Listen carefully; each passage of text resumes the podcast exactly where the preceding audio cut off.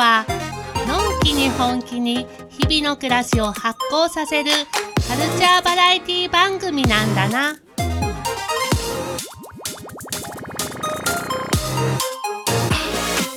遊ぶにはミンタラへようこそ。この番組では日々の暮らしを発酵させるさまざまな話題を多彩なゲストをお迎えしながらグッドミュージックとともにグッドバイブスでお届けしてまいります。今週もよろしくお願いします、えー、ニドムの川野春人です。えっと今週先週まで北海道シリーズということで、えー、北海道からお送りしたんですけども今日は、えー、ここ大分と大阪をつないで えっと、放送していきたいと思います。えー、本日のゲストは、えー、山崎純子さんです。こんにちは、純子さん。こんにちは。ちょっとね、あの、純子さんとは毎年北海道で一緒で、で、はい、あの、大阪にね、一回、北海道から大阪寄って大分に帰ってこようかなっていうことで、今日は。そうよ、そうよ。はい。純子さんとお話ししてみることにしました。はい。はい。はい。えー、純子さんは、えー、後で、まあ、しっかり純子さんの、えー、やってることとかは、えー、話させてもらうんですけど、まあ、今、あの大阪府箕面市というところで、えー、シュタイナーの、えー、保育室はい、ですかね。はい、はい、小さな保育室国庫というところを運営されている、えー、長年幼児教育に関わってらっしゃるっていう方です。はい。あんまり幼児教育の話をしたことがないんですけど、これキラ キラ先生と同様、なんかいつもね、はい、あの、あんまり内容のないような話をしてたんですけど、はい。はい、いや、そんなことない。うちの娘このちゃんの北海道のお母さんっていう感じで、はい、娘が。娘が。今年もお世話になります。北海道の大阪のお母さんっていう感じで、はい、はい、おばちゃんですね。本当にね、うん、なんかねもう本当に。でこの間北海道の帰りに一泊ちょっと観光がてらどっか泊まろうってことになって、うん、で純子さんと一緒にね川野家ご一行様っていうはい、靴も並べて。靴も並べられて。川の上皇です。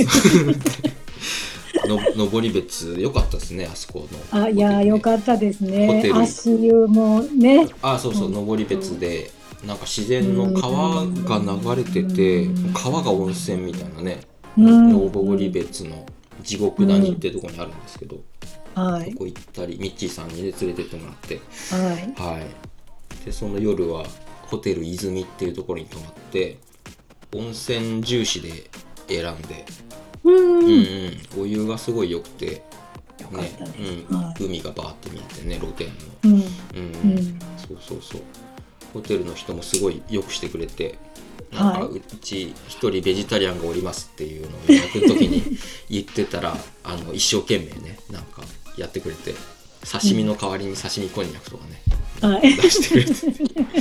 あのすごいいいお宿でした。ホテル泉。はい、登別ね行かれることがある方はぜひ。おすすめですね。です。なんかレトロな感じだけどすごいあの手入れも行き届いて、うん、あの清潔にされてて、そうそう。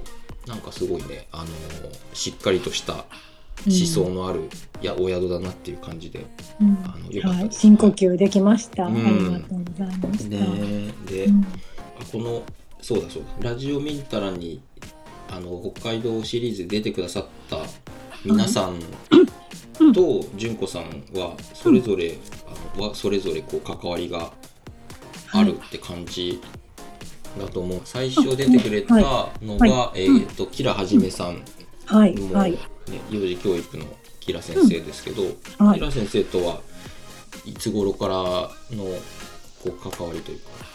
ね、2000 2009年だったかな、うん、2000ちょっと9年か10年かちょっと忘れてしまったんですけど、なんか本当に12年ぐらい。前に、あの、まあ、後で話すと思うんですけど、うん、シュタイナー幼稚園に、まあ、なんか勤めることになるんですよね、私がその時に、あの自分で行ったっていうよりも、なんかこう流れがあって、うん、で、あの、シュタイナー教育の勉強しないままシュタイナー幼稚園に勤めたので、で、慌てて、あの、どこか、あの、夏休みの期間に勉強するとこないかなと思って行ったのが響きの村のサマープログラムで、はいはい、でちょうど、あの、キラはじめさんのあの、シュタイナー幼児教育っていうのが、講座がプログラムであったんですよ。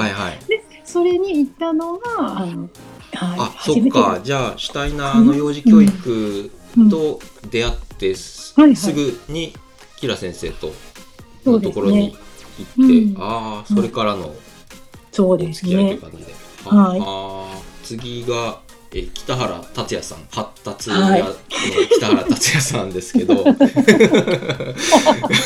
笑いが笑いが出る、はい、はい、ね達也さんあのや山登ってね あの達也さんのね、うん、会のラジオ、ね、ラジオで話してた、はい、そう帰ってきてから、ね、とある方っていうのがこの私 あの家で一人でこう用事しながら聞いてて、うん、もう私よ!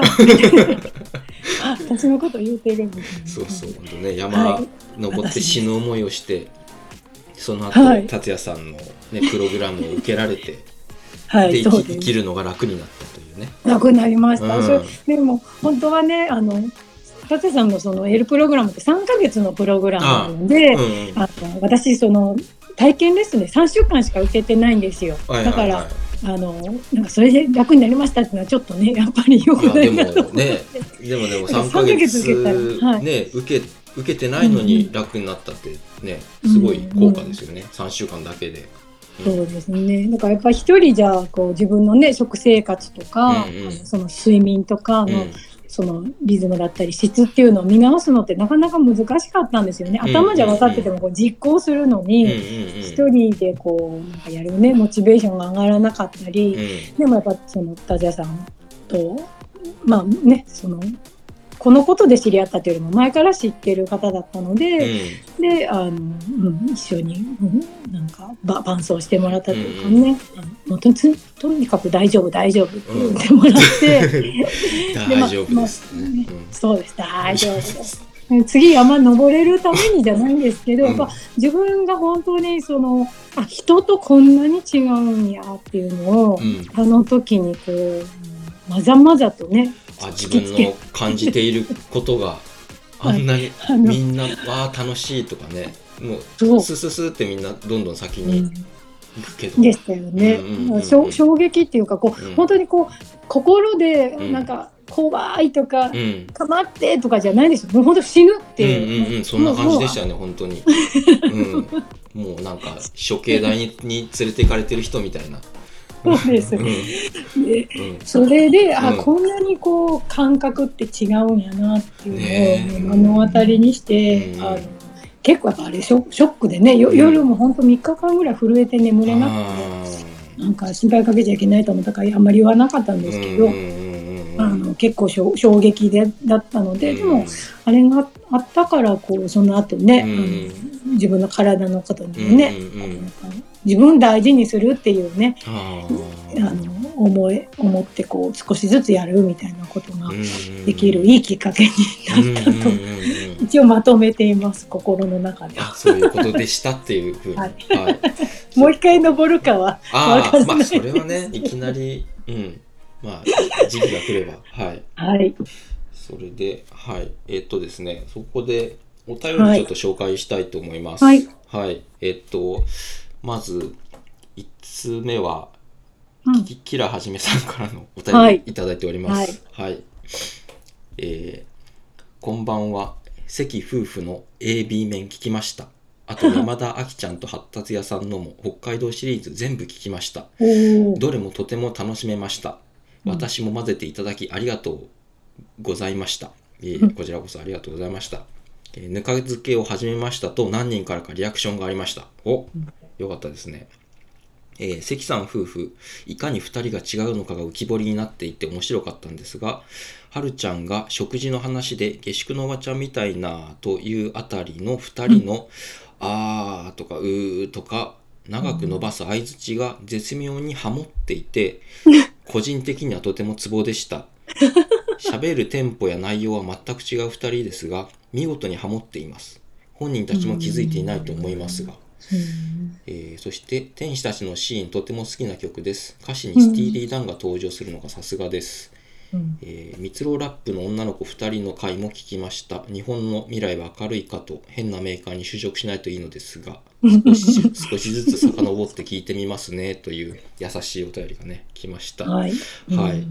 えーっとこのね、えー天使たちのシーンはもともと平先生もお好きな曲だったということで、そのそうその歌詞にスティーリー・ダンが出てくるうんんですよね。で平先生もじあのこの前ねこの前スティーリー・ダンがとにかく好きでっていうので選曲されてて、実はスティーリー・ダンに始まりスティーリー・ダンに終わっていたという北海道あら、素晴らしい。ね。はい。はい。うまいこと半分偶半分偶然だったんですけどね、面白いこともあるもんだと思って。えーこれちょっとこのハモリっていうのが、多分キラーさんはね、あの音楽にも詳しくて、ライアム先生でもあるからはい。この音程とかがうんハモってたっていうことだと思うんですよ。さすがキラー先生み 耳の付けどころが違ってっていう。そうですね。はい。3週間ね、ミッチーさんうん。一緒だったので、うんで、あの、舞子さんともね、一緒だったんですけど、ミッチーさんと話す時って長かったので、うんうんうん。この人なんでこんな風にするんだろうっていう思う場面があったんですよ。文句とかじゃなくて、あれ、今はい話聞いてたとか、はいあれはいはい。はいなんか、えー、みたいな、こ、はいうはいなんか、はいはい。はいあの、なんか、うん？ってこう、うん。今の何やったんやろみたいな、その、こう、まあ、ノリっつったらおかしいんですけど、こう、うん。自分の体験したことのない、こう、なんか、間合いみたいなのがあって、それで、あれ？って思ってたのが、そのラジオで話を聞いたときに、うんあ、なんか、そういうことやったんかっていう、うん。こう、うまくね、伝わらないかもしれないんですけど、うんなんか、うんそうなんかここのスケジュールをね、例えば決めてみたいな。はいはいはい。なんかこう食事の時にこうみんなでわーって話してても、うん。なんかある瞬間になると、なんかうんこうカチッてスイッチが変わるっていうか、なんか、なんか、うん、はうんって言ってさーって行くみたいな。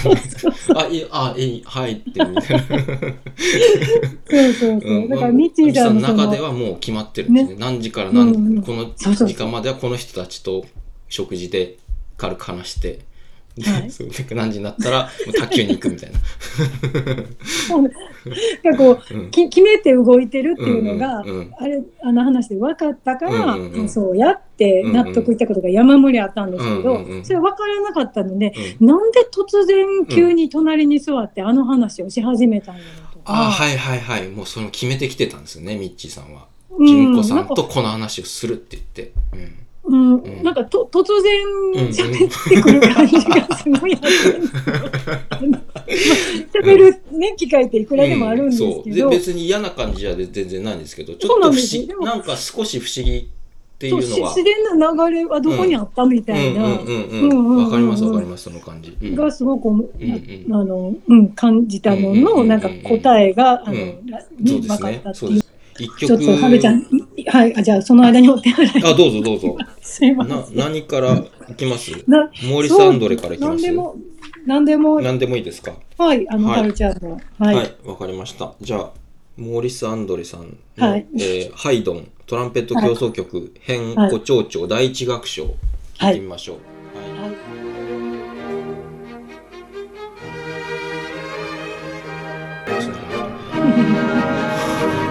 眉がもじゃもじ 素晴らしい。この一番最後のところはもう毎回アドリブ即興。ゃ。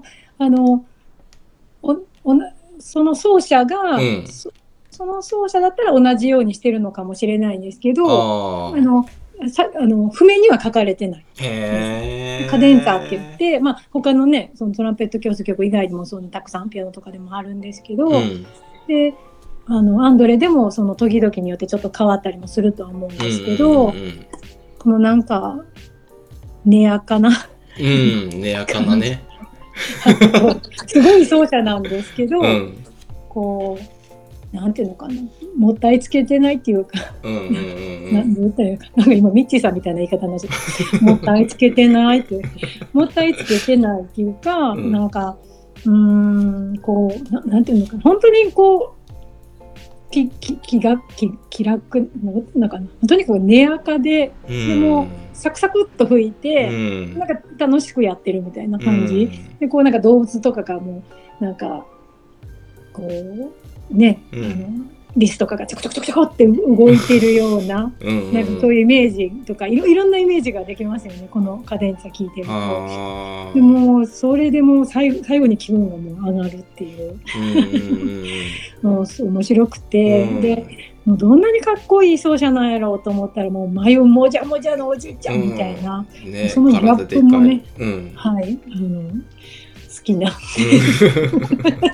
すいません。いいですね。これぜひあの動画で見てほしいですね。このすごいはい気持ちよさそうにこう吹いているはい動画でね。はい。じゃあ純子さんの人生に迫っていきますか。はこれからね。はいはい。えっと山崎純子さんのじゃあプロフィールご紹介いたします。はいえー1971年大阪府箕面市に生まれ育ちます、うんえー短大卒業後私立幼稚園教諭を経て市の児童発達支援事務事業所に保育士として勤務。2009年より箕面シュタイナーこども園の保育助手。2013年からの3年間は担任を務める、えー言語造形家諏訪浩二氏に昔話の語りを学ぶ。日本シュタイナー幼児教育協会教員養成講座終了。2018年4月実家の一部を改装し小さな保育室国庫を開設えー2021年度は一般の保えー一般の幼稚園保育園に通うお子さんのためのシュタイナー幼児クラス親子クラスのほかシュタイナー幼児教育を学びたい大人のための保育体験クラス学びの会を開いている。えーそして9月よりシュタイナーの子育てを学ぶ親クラスあかりをスタート。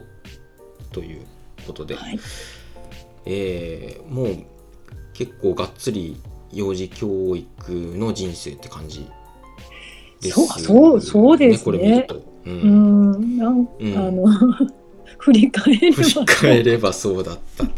え ーそうですね。ね本当に幼児教育ですと、うん。まあ、発達支援も長かったので、うん。あのうん、そうですね。子供幼児との、うんいるって感じですね、へー。仕事ははい。ね、発達支援もお仕事でされてたっていうところでここも達也さんとちょっとつながるはい。ところですね。もうそうですね。うん、うん。そっか。これあのさっき伺ったんですけど、えーはい。箕面まあまず箕面ってところはどんな場所なのかっていうのをちらっと大阪府の中で。はい、地図で言うたら、うん。大阪大阪のあの北もう本当に北の端っこ。北の端っこ。はい、でうん。もうあの兵庫にも近いですよね。ねであの箕面市のあの3分の2ぐらいは山なんですうよね。ん。はい、でまあ観光地で箕面の滝っていうのがあって、うん。あの駅美濃阪急箕面駅っていうその阪急電車の終点の駅から、んうんうんえーとどのぐらいかな？あの45分ぐらいで。うん。2.5キロだったかな？ちょ,、うん。ちょっと曖昧あの記憶が曖昧なんですけど、うん。歩いてあの山の方に歩いていったら高さ33メートルの美濃の滝っていうのがあって、であのそこまでの滝道に訪れる人がねたくさんいて、うんうんうん観光地なんですようんうんね。うん。であのまあ言うたらい、まあ、田私は田舎田舎言うてるんですけど、うん。うん住宅地が多くて、そうですね。繁華街いわゆるその難波とかああいう繁華街からはあ割と離れてますよね。はい、うん。あのそうですね、うん。一軒家が多かったりとか、うんマンションもあのだいたい4階建てぐらいまでのマンションうん。があるっていう感じの、まあ本当にのんびりしのたんびりした。うん ところですうんね。うん。はい。そうすごい。あの純子さんからこの間北海道であの近所で採れた蜂蜜っていうのをいただいたんですけど、はい。すごい美味しくてあのあそうでした。北海道いる間にもう食べきっちゃったんですけど。毎朝食べて、うん、なんかすごいあの、はい。ね、し自然ゆ豊かなんだなっていうような味がしました、なんか山の味っていうか。そうでうんうんうん。もうずっと美濃美濃なので、うんもう本当にあの昨日数えたらうん。ね、えっと、6箇所に住んでだ5回引っ越しして6箇所に住んでるんですよ、うん。家は変わってるんですけどもうあの全部その今から30分以内に全部歩いていけるみたいな。あそ近場で。すぐそこをそうか。もうたまたまこうずっとあのうろちょろしてあの、うん。転々としてるけども同じ地域にずっと住んでいてだから出たことがないのであのいいとこやねって言われても、うん。なんかあんまりピンピンとこなかったんですよ まあね。であの仕事もずっと見直しないでほとんどやってきたので、うんあの分からなかったんですけどなんか最近やっぱりこっちに引っ越してくる人とかと友達になることが多くて、うんうんうんうん。あのすごく、うん。あのなんていうのかな住みやすいところなんやなっていうのはああ、はい。客観的な話を聞いてああ、はい。そうなんやなっていう。ここ4年ぐらいですええとこやねんわというふううんに、うんうん。うんうん、思うよねうになりましたね。うん。うん。そう。畑もねやってらっしゃって、そうなんです。そんなね、広くはないんですけど、うんはいうん。畑もなんかうん、やることになって、うんはい。うん毎日行ってます。はい。うんあそうそうあのさっき、えー、ちらっと聞いたのがうん純子さんが生まれたお家がレコード屋さんだったっていう 生まれた時からもうレコードの音楽とかピアノの音楽に囲まれてはい。育っていた、はい。もう生まれたお家がもうレコード屋だったんですか？とおおじおじが母のあお兄。じさのんが、うん。おじが、あの、うん。レコード店を、なんか、隣の市でやってたんですけど、まあ、ん。支店っていうことで、箕面市にもこう、うん。場所を借りて、うん。店舗、なんか、2階が家で、まあ、下が店舗っていううんうんうん2階建てのところを借りて、うで、あの、開いてたのの2階に住んでたんですよね。だから、あの、ご飯食べたり、んうん。寝起きしたり、うん。ね、あの、家族が過ごすのは2階だったんですけど、うん。まあ日中はうん。ね、1階のレコード屋に降りてきて、うんうんうん。あの、まあいろんな人がね、お店に来ね。るっていう、ん。そういうのがひ、まあ開いてる場所で、うん。ずっと過ごしてたっていうのが多分この性格を作ったんやろうなと思っています。はい。そっうん。か、まあすごく3歳ぐらいまでなの、3、4歳までしかいなかったのでか、うんでもすごく覚えてることがあって、あの、レジにおじがね、うん。いつもいるんですけど、まあうん母も時々ね、手伝うんですけど、うん。その、おじが立ってる後ろに、うん。あの、レコードのは針っていうんですかね。うん。針、針。針です。針。は針。ですね。針。うん。針。うん。あの、針、針が入った箱が容器並んでるんですよ。うんうんもうまあ、大事なもんやから、うんうん。それはあの、レジの後ろにあるんですよね。まあね高いもんですからね結構ううんんうん。で、そこはもうちょっとなんか、あの、あ触ったらあかんとこなんやなっていうのもすごい分かってたし、あとその、あの、レジの、あのレレレジスターの横に、あの、プレイヤーがあるんですよね。うんうんうんで、お客さんが来はって、あの、えー棚からレコードを取って、これを聞かせてくださいって、き聞いてから買わはるっていうはいはいはい。場面をうん。何度か繰り返しで見てるんですようんうんうんね。なんかこう、なんか音楽があの中に入ってうて、ん。でもそれをなんかちゃんと聞聞いてから買うみたいな。うんうんうん。どどうやったらいいのかな。うん。なんか、食べ物で言うたら、こう、うん。レジに持って行ってちょっと味見して買うことできないじゃないあ でもレコードは、ーうん。その、一回こう聞かせてもらってからうんうんうんうん。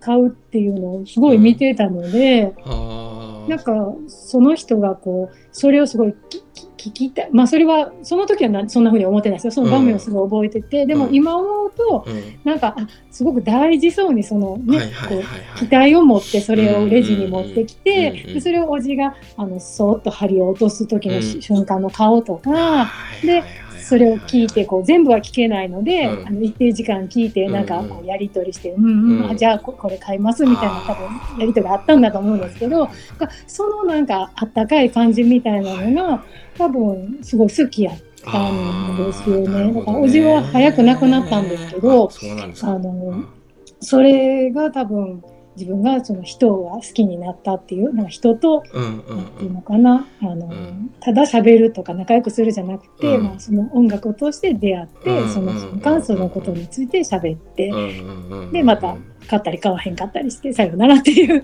なんかそのその感じはすごく自分の中に残ってるので。うんでおじが純一っていう名前で私と同じあの三髄編になれると、う。ん。ね、桜。そうです。桜田純子の。桜田純子の純子、はい、でなんかおじのね一時をもらったっていうのもあってすごくなんかおじとの思い出っていうのもすごく覚えています。はい、うん、音楽をなんかなんだろう、聞くまでの気持ちの器ってたななんかうまく言えない、うんこうただ流れてくるのを聞くじゃなくて、まあ、その買いに来る人はなんかこれを聞きたいとか聞こうとか、そういうのがあってそして聞くっていうその一連の大人の仕草みたいなのを幼い時に見てたっていうのはすごく今も残ってますね。うん、いいですね。それはすごい、うん、なんかその空気感は、うん、あのなんかなんかわかります。はるちゃんきっとわかるよね。うん、行くんで、あのはい、うん、いやいや、あそれがやっぱ原体験としてなんかこうその空気感とか込みで残ってるっていう。そうですね。うん。うんそっか。それでえっとその短大っていうのはその教育関係の短大だったんですか？あ、もうあのいろんな科が1学年1000人ぐらいいてる短大のうん、あの幼児教育学科幼児教育学専門っていうところに行ったんです。幼児教育学専門幼児教育の、うん、幼稚園の先生になりたいと思ってなかったのに行ったんですよ。えー、なんでですか？あのある楽器店に勤めたかったんです。楽器店というか大手の。もうもう多分言うと、ね、そのヤマハ株式会社だったかな、うん、ちょっとごめんなさいこれヤマハに、うん、ヤマハに勤めたかったと。ね、うん、自分もそのヤマハ音楽教室を家でやってたりとかもしたしトランペットもやってきたりとかしてたので,、うん、でね12歳からトランペットやって、ピアノもちっちゃい頃からやってね、うん。うん、そうその短大に、あのその就職のルートがあるっていうことを調べて分かったので、じゃああの自分のあのなんていうのかな。まあ成績というか、うん、ちょっと見た時に、うん、幼児教育科でここに行けば、うん、この道は開けると思ってヤマハに勤められる。ヤマハに行こうみたいな感じ、もうぼんやりと思っていて、まあ、トランペットねずっとやってたので、なんかそれで行きたいなっていう感じで、まあ、なんとなく幼稚園の,、あの 本当にこんなん言っていいかななんとなく行ったんですね。はいそうなんです。うんで幼稚園実習って、まあ、保育士の資格も取ったので実習に4つぐらい行ったんですけど、はいはい、その幼稚園に実習に行った時にあの普通実習先って結構どこも厳しいんですけど、うん、私が行った実習先すごいのんびりしてたところででこうその日のカリキュラムとかもこう思い出してこう書いて感想とかも書いても、うん、実習生ってすごい夜眠れないぐらい大変なはずなのに、うん、私の担当の先生がすごい優しい先生で、もうカリキュラムとかコピーしてくれるんですよ。であのそれで自分のあの自分の内側から感じたこととかは書き加加えて夜はぐっすり寝寝なさいみたいな感じの先生にたまたま当たったんですよね。ででその先生がなんか、うん、あの4歳児の担任やったんですけども、うん、なんかあの一人ね男の子であの何でもできるみたいな感じの男の子がいて、うん、こうクラスのリーダー的な感じだったんですよね。でその子がなんかねあのたまたまちょっとあの集まりに遅れてくる場面があったんですよ。でその時なんかすごく罰悪そうな感じで、なんか普段そんなこともないなんか先頭に立って何でもするような子やったのが、うん、みんなから遅れてきた時にちょっとこう涙ぐんだんですよね。でそのなんかあのその男の子が、まあ、自分でね部屋に入ってきてこう帽子を帽子掛けにかけてで上靴を履いて椅子に座るまでその先生がもう本当に優しい眼差しでその子をこう何を声かけるわけでもなく見てたっていうのがものすごいこう印象に残って、だから自分に対してもその優しい先生やったし、その子供に対してもこう本当に何て言うのかな気持ち分かるよっていう感じで声かけずにこう見守ってるっていうのにもうすごく感動して、わあ素晴らしい仕事やって、もうあの短大2回生の9月に幼稚園の先生になるって急に思って。でもそこから進路変更して、あの就職試験を受けたんですよね。うん、本当行き当たりばったりなんですけどね。いやいやいや、うん、そこで、えー、でそれそれからもう大学出てもうずっと幼稚園の先生やって、はい、その発達支援所に保育士として勤務して、うん。はい、でまあそれからシュタイナー教育に出会うまで結構長いですね。長いですね。20年弱ぐらい。そう。そうですね。私立の幼稚園9年いて、うん、その後二十歳園とか8年いて、うん、で、1年間ちょっとブラブラしてるんですよね。だから、18年ぐらい。18年ぐらいね。ですね。うん。そのきっかけって何だったんですか？シュタイナー教育はまあ雑誌とかね、うん、クーヨンっていうクリアンハウスから出てくる雑誌とか、はいはい、あとそのクリアンハウスに置いてあったね、シュタイナーの保育の本とかも何冊か出てたので、うんうん、読んだこともあったし、うん、あの、それこそ同じみの市内にね、あの関西で初めての、うんこのね、後に勤めることになった、伊能したいな子供園っていうのがあって、そこに子供さんを会話してる人とかも知ってたので、存在は知ってたんですね。はい。ですけど、なんか本読んでも、うん、ようわからへんだっていううそうですよね。そういう人多いと思います。うん。で、でもそこで、あの、いあの一代目のあの担任をされてた、山西先生っていう先生がいらっしゃって、うん、でその山西先生にあの近くの、うん、えーと、山西先生とはあのそのシュタイナーで出会ったんじゃなくて、うん、あの住んでる本当おなじみの市内の近所のご飯屋さん、自然食レストラン一風堂っていう、あの自然食エスニックレストランとか、ねはいはいはい、そういうのが昔あってそこで出会ったんですよね。うんうん、で何度かそのお会いすることがあって、うん、私もあのこういう子供の子でやってるんですみたいなことで時々おしゃべりすることがあったんですよね。うんうん、でも山西先生もなんかしたいな教育っていうのは海外に行って勉強するのよみたいな感じでおっしゃってたので、うん、なんか遠い話やなと思って聞いてたんですけどある時そのあの発達支援の仕事を辞めてあのもう保育士を辞めようと思って、うん、あのちょっとね、体力的にもきついと思って、ヘルパーの資格を取りに、うん、大阪市内に通ってたんですよ。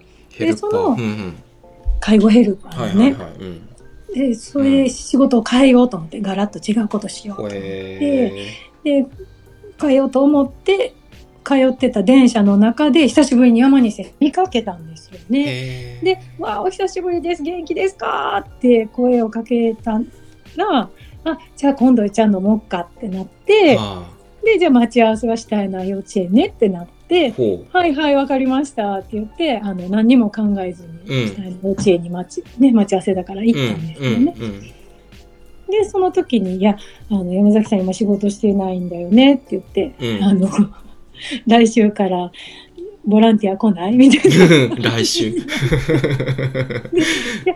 下の教育勉強もしてないし、うん、あの、ね、あの、全然分かってないから、うん、無理ですって言ったら、はい、いや、全然、あの、うんあのお手伝いだし、うんうん、保育士の免許保育士の資格と幼稚園の先生の免許持ってるわよねって言われて「はいはいはい、持ってます」って、はいはい、で今暇なのよねって、うん、そうです。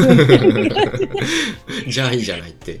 よかったんです。だからそれが本当になんかこう気負わずに、うん、あじゃあまああのね週1回ぐらい、まあ34か月、ちょっとまあ見学もできるしいいかなみたいな感じでこう気気軽なノリで行ったら、まあこうなったんで。へうん、でシュタイナー教育いいなってすぐ思いました。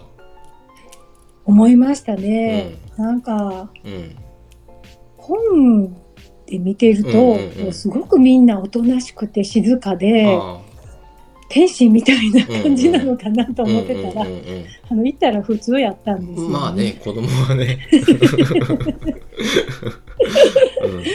なので、うん、あのほっとしたのと、うん、あとやっぱ静かでしたね。あのうん、うん、あのそうですね、すごいし、静かだったっていうのはものすごく印象にあって、あのうん、あと子供がすごい子供らしかった。うん、あの、すれてないっていうか、うん。うんうん、なんかすごく幼く見えました。自分が今まで関わってきた子どもたちよりも同じ年なのにすごく幼く見えて、うん、であの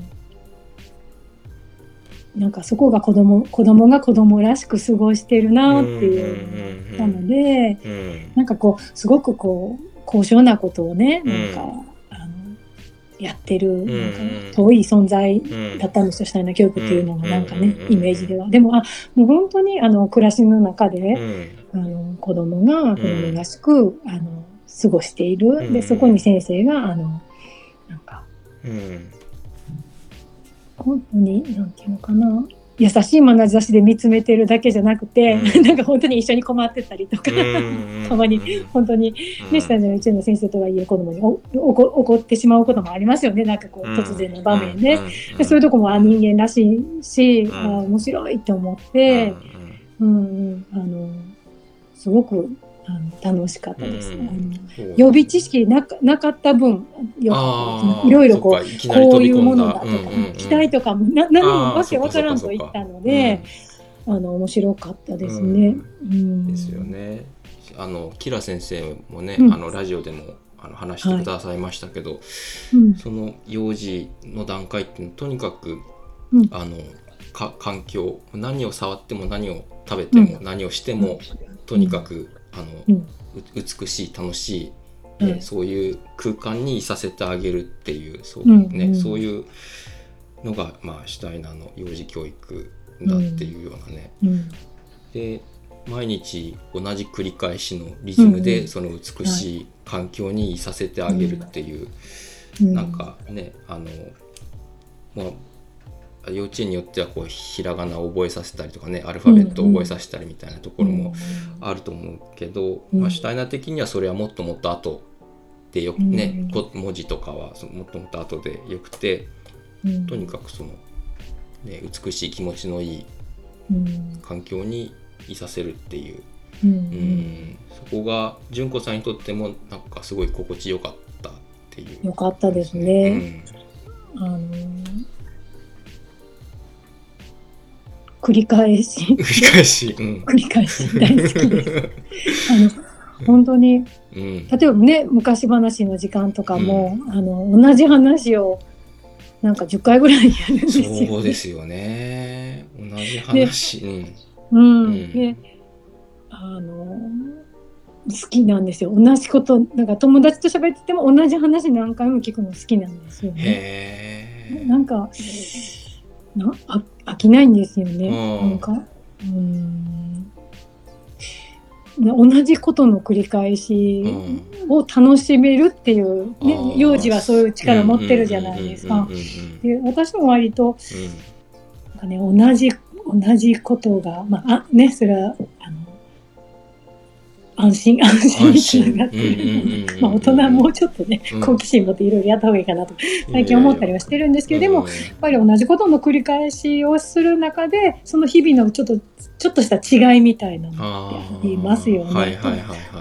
食事で言うたら、ね、あの、同じようにご飯炊いてても、あ、なんか今日ちょっと、違う味って言ったら、うんうん、なんかお米、同じとこのお米いつも買うてるけど、うん、ちょっと新米な、新米やからかなとか、保存が悪かったかなとか、いろいろね、そういうちょっと繊細な違いみたいなのがあるじゃないですか。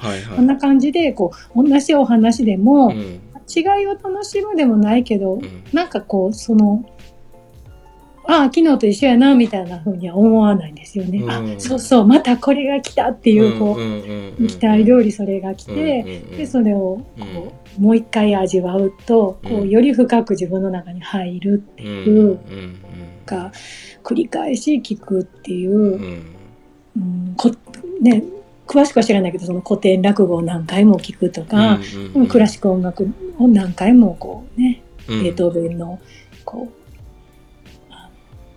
大工を、ね何回も聞くとか、そういう繰り返しがあるっていうのは、ものすごくこう、内面を生き生きさせてくれるっていうふうに思ったんですよ。うん。でもそれは体験して思ったことで、あの私立の幼稚園に勤めてた時は、何かこう目新しいものを子供に提供して、あの楽しませる。で新しいものをこう子供たちに、まあ、提供というかね、こんな歌あるよとか、こんな絵本があるよとか、こういろいろこうね、新しいごっこ遊びの提供を先生がしてみたいな楽しませるみたいなところから、あの矢印が逆になってその子供の方から毎回繰り返されてることをその自分がこう受け取るのを新鮮にな気持ちでこう毎日受け取っていくっていう感じのあのあり方がやっぱりあこれは子供の内側からこう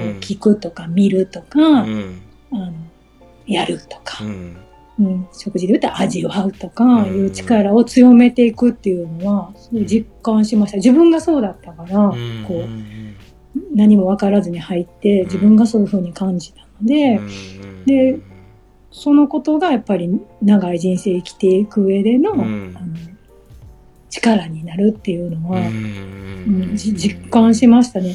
うまく言えないです。うん内内的な力ってとちょっとなんかねまとめちゃってるなんか変な感じなんですけど、内側からあの、うん、こう聞こうとする力とかね、うん、あ頭で聞いてたら、うん、あそうそうこの曲でこんな感じとかね、うん、あそうそうこのお話はこうこうこうでっていうストーリーだけを聞くっていうのはあるけど、でもその日によって先生の声も違うし、ね、テンポも違うし気遣いも違うし、でそういうのはこう子供は意識はしないけれども、でも無意識にこう感じていて、あのそれをこう、うん、それを本当に実践しているとこって、うん。他で見たことがなかったので、うん、したいな教育すごい面白いと思って、うん、とときめきましたね。ときめいて、はい、でそっから、えー、2009年に助手を始めて、うんうん、で2013年から3年間は担任も務められると。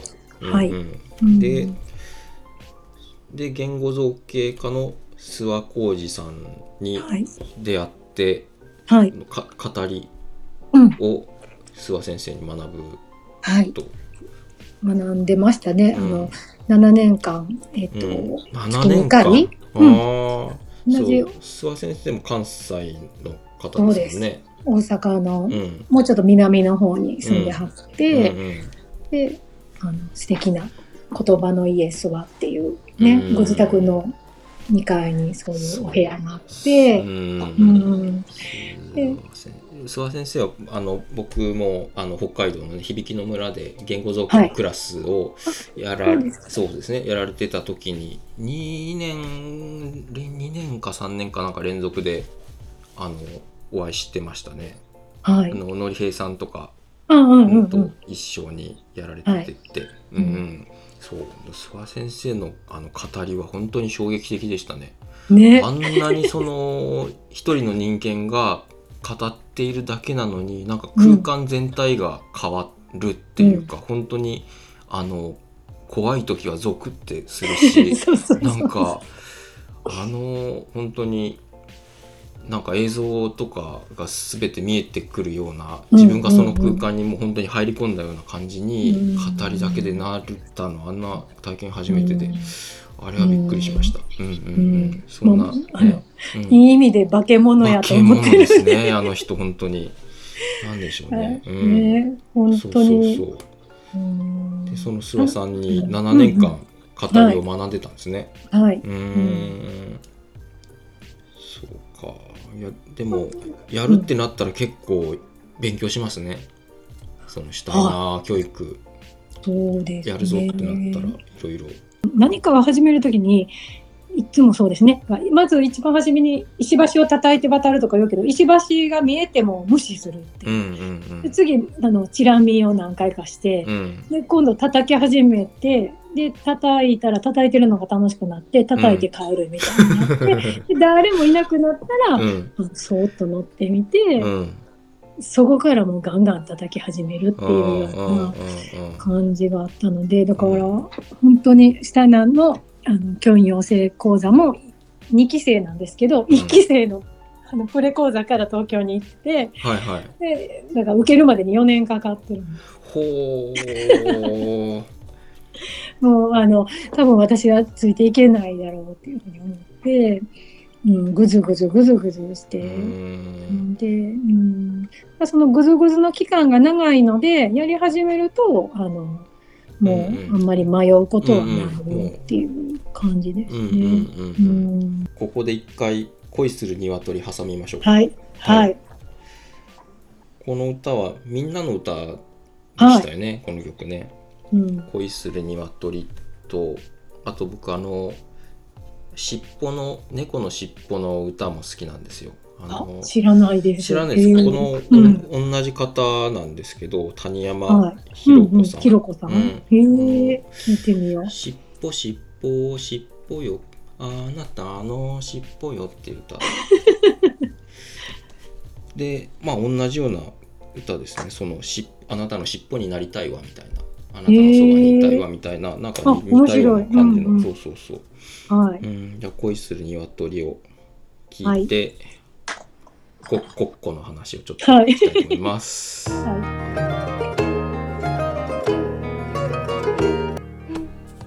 恋する鶏は、うん。鶏好きなんですか？い。鶏好きじゃないです。保育士の名動前も物ダメで。ダメなんですか？え動物全般、うん。いやダメって言ったら悪いですね。うん、あの怖いんです。動物。へえちょっと職業的にあまり大きな声では言えないんですけど、へえそっか。動物興味ない。子供たちと鶏見に行ったりとかしないんですか、だからうん、鶏あ近くのですか？近くの。うんうんみ見に行きますけど、うんけど、うん、あのフェンス越しに。少しに見て、うん、興味はあるけど近づきたくはないみたいな。ああそうなんですね。なんか動物で全然猫飼ってるんですよね。猫飼飼ってるんじゃ飼ってはないんですけどまあいるって感じですね、うん、ええ出入りしてる？出入りしてるっていう感じです。はい、うん、そっか猫もあんまりですか？あの猫はだから、うん。えーあっちゃんの猫いましたよね。うんうんうんうん何ちゃんやったかな？えちゃこちゃん？とクうん。ちゃロちゃん。こちゃんがうん。もう、あのこの前も保育室にうん。去年去年保育してる時かな？うん。保育室に入ってきてて。ああそのうん。響きの村でね。うんうん。そうです。さうん。叫びましたね。もう。うわ猫いる。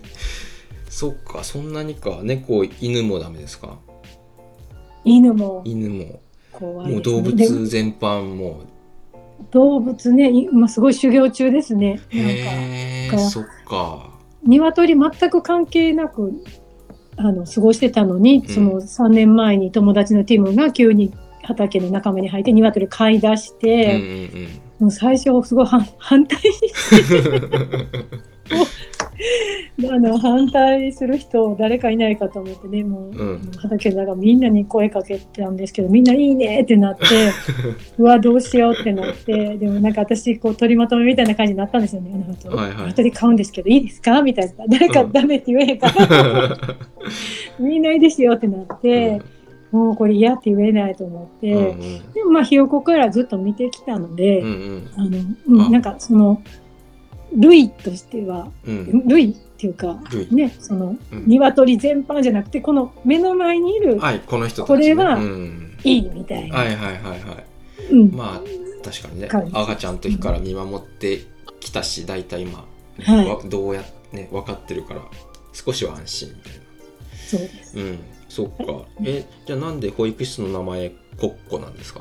ここはですね、いくつか組み合わせてるんですけど、意味がね、あんまり言ったことないんですけど、あの、ずっと名前いくつか考えてたんですね。その2018年までに2年ぐらい準備期間っていうかね、ちょっと休養と準備期間があったんですけど、そうなんですね。うん。うん、その時に、あの、バシュタイナー幼稚園で働きたいというか、シュタイナーの教育をやりたいと思ったので、うん、あの、美濃シュタイナー子ども園っていうのが、あの、保育事業を一回お休みするっていうことになったので、私退職したんですよね。2015年うん、というか16年の3月に退職したんですよね。うんうん、でその後こうどうしようかなって考えてて、うん、まあ、ちょうどその2013年と2015年に母と父がパタパタっと病気で亡くなってしまったこともあって1年間実家の片付けをしてたんですね。で今後どこで働こうかなと思っていやそれこそ本当にね北原信子さんって北海道響きながらのねあの今日のんちゃんの話してないですね。本当ですね、のんちゃん。のんちゃんの話意外と出てないね、出てないですね。うん、響の村ののマルベリーの、はい、ね、保育。はい。ね、幼稚園の先生の、信子さんのね、とこに行って、話聞いてもらったりとか、うん、まあ、北海道行ってみようかなと思ったこともあるし、うん、あとはこう、もう全然、大阪にはもうしたいな幼稚園っていうのが見つからなくて、うん、こう、いろんなところね、あの、つてを頼って行ってみようかなっていうのもいろいろ考えてたんですけど、もうすごいこう、やってみないって声かけてくださる方も何人かいて、すごい悩んでたんですけど、あやっぱりもうずっと生まれ育った箕面でやろうって、なんか心を決めた時があった、あって、その時に、あ、もう私はここでやるって決めて、本当は最初ここにしようと思ってたんですよ。あここでやるって決めたからここ。で、うん、あのー、まあ他のとこ行ってもここなん一緒なんですけど、別のとこ引っ越してもここはここなんですけど、まあね純子さんにとってのここ。そうなんです、うんうん、もう私はもうここで生まれて育って今もいるし、うん、じゃあここでやろうって、あの自分のまあね今いる場所でやろうって決めてここって決めたんですけどここでやとちょっとこう語呂が悪いなと思って、ねうん、でここって書いたんですよ、うん、ひらがなで、うん、そしたら、まあ、間にあのちょっとちっちゃい「つ」を入れると、うん、なんかこうビジュアル的に見た目がこう、眠ってる眉毛と眠ってる目なんかわかりますかね。コッコって書いてみてもらったらああ本当やで下にちょっと口をつけてもらって、うん、顔になります、ね、寝てる赤ちゃんみたいな顔になりますね。うんうんうん。ええー、面白い。うん。あのー、そういう。その、その、それで決めました。ああ、なんと、ちょっと芸術的な決め方ですね。うん、で、後で、まあ、いろいろ、そこにもい、いろんな意味は、そこ、ね、そこで、本当にここから始まって、それを書いてみて、コッコにして、うん、で、あの、やっぱ子供の、やってることをよく見るっていうのも大事だけど、うん、あの目をね、目を閉じてこう耳を澄ませてるっていう大人のねその、うん、聞いてるよっていう感じですよね、ね、あなたの存在を聞いてるみたいなそういうイメージとそのこの「こっこ」って書いた時のなるあの見た目が重なったので自分はこういう態度で、うん、こういう態度こういう姿勢で、うんうんうん、あのこうやっていこうっていうふうな思いがあって、うんうん、決めたんです。で、あのそこにつけ、つけたというかね、後付けの理由として、やっぱ子供がね、あの、来るところだから子供の子っていうのを入れたかったし、で個人の子っていうのもそこに意味があったし、で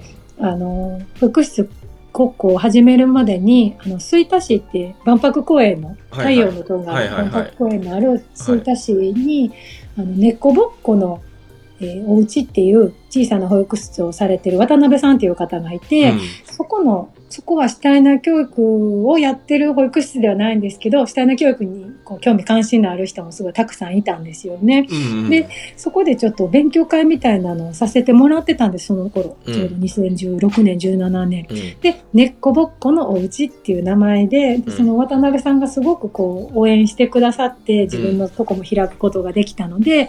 まあ、ねっこぼっこからもね、こうとこうもらえたなと思っうん。で、鶏だけは全く関係ないなと思って、あ。の、スタートさせたんですよ。そしたら、その翌年ですよね、2018年に始めて、もう畑仲間の、はい。ティムがもう買い出テして。ィムが。うん、鶏を飼い始めて、そっか。もう今、この前帰ってきたら100近くの鶏が。えそんなに？は 100?100、い。もうわっさわっさと、あの、保育室から。怖いな。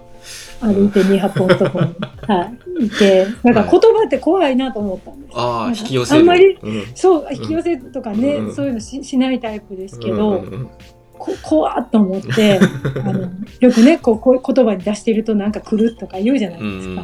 いや、そんなんないわと思ってたんですけど。そっか、コッココッコ言ってたら鶏が来た。そう。100 100は。はい。はい。あ今はもうなんかね、あの、インスタグラムとかでも、その庭、お散歩に行って鶏の写真とかも上げているのでう、ん。うんなんか鶏を飼ってる保育室やと思われてるかもしれない。ですね全く関係ない。関係なかったということで。なるほど。はい。これ。はちょっと意外でした。うん。へえあでも名前の付け方はすごい素敵ですね。ううん、あ、そうですか。うん、うん。そう。こじゃあまあ保育室だから毎日子供を何,、うん何人決まった子を受け入れてっていう、うん毎日やってるわけじゃなくて、はい。まあ、週に何何日か月1のはい。クラスもありながらはい。なんかそうですねいい意味でいろんな方のその主体な教育を体験したり出会ったりするための場所としても。開いてるっていう感じですね。うん。うん。学びの会やったりとか、うん。あの、だから月一でやってるのが、この1、2、4つかな、うん。えっと親子クラス、うん。保育体験クラス、あとうん学びの会っていうのと、うん。えっ、と、まあ、一昨日から始まったうん。親クラスっていうのを、うん。うん、あの、4つやっていて、うん。で、あと、毎週のが1つっていう感じ。今年度はそういうふうにしています。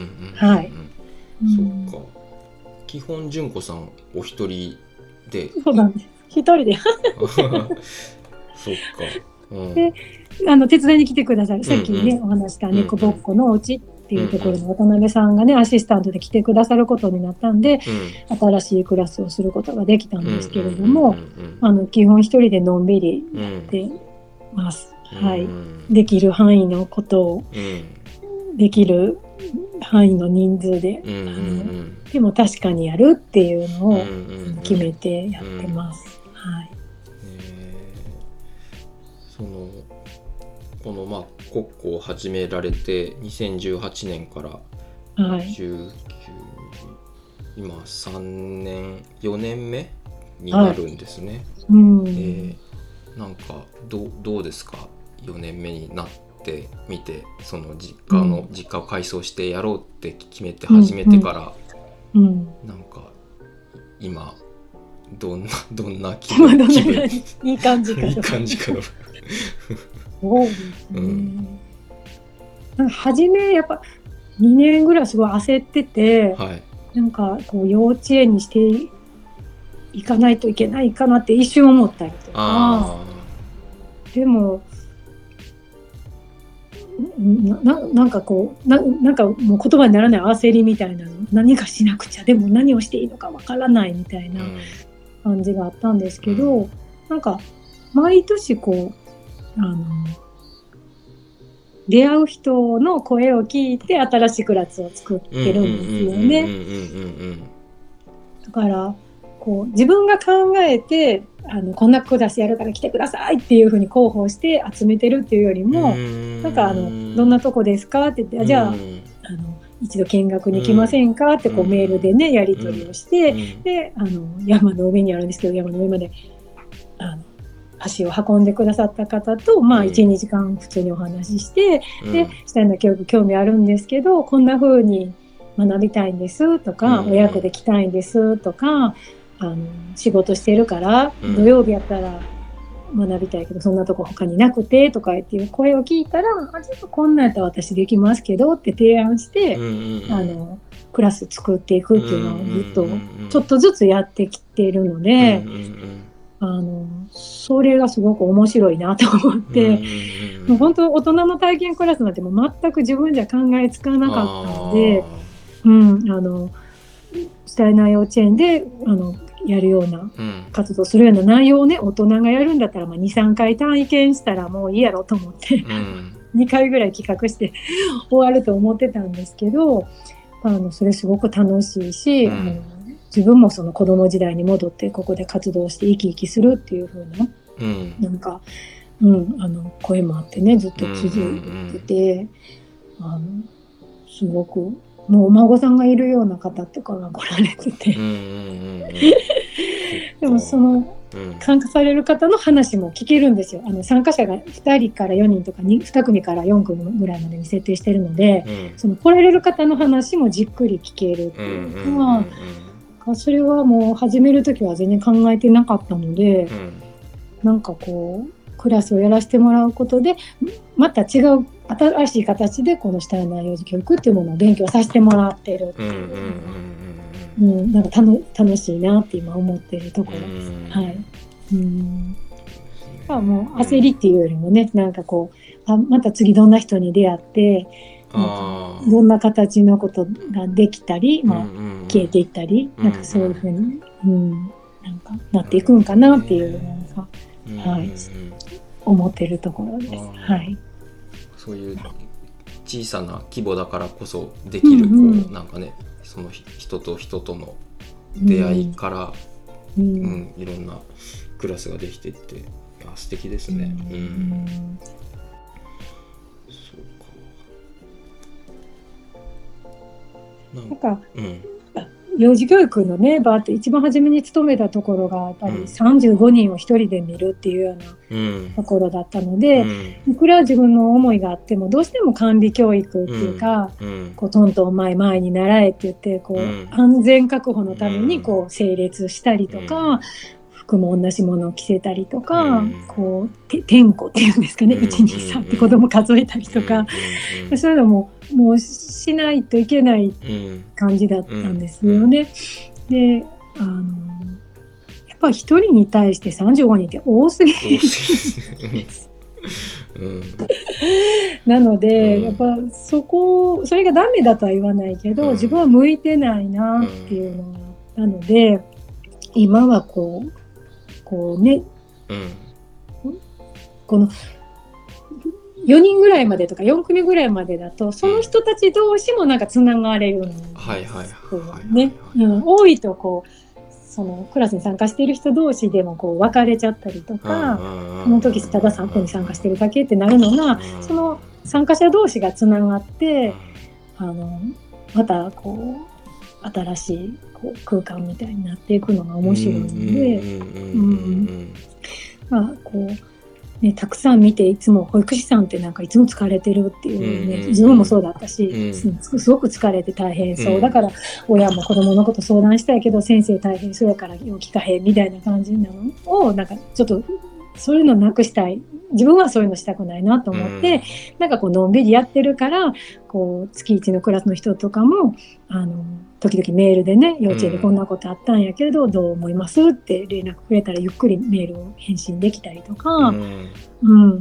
あのそういうふうにこうゆっくり話できるっていうのはすごく自分にも向いてるし楽しいしあのやれてる実感みたいなのが出てますね。はい、うんうん。うん。まあ、今お話聞いてね皆さんも分か分かった通りすごくあの面白くて優しいあの方なんで純子さんね。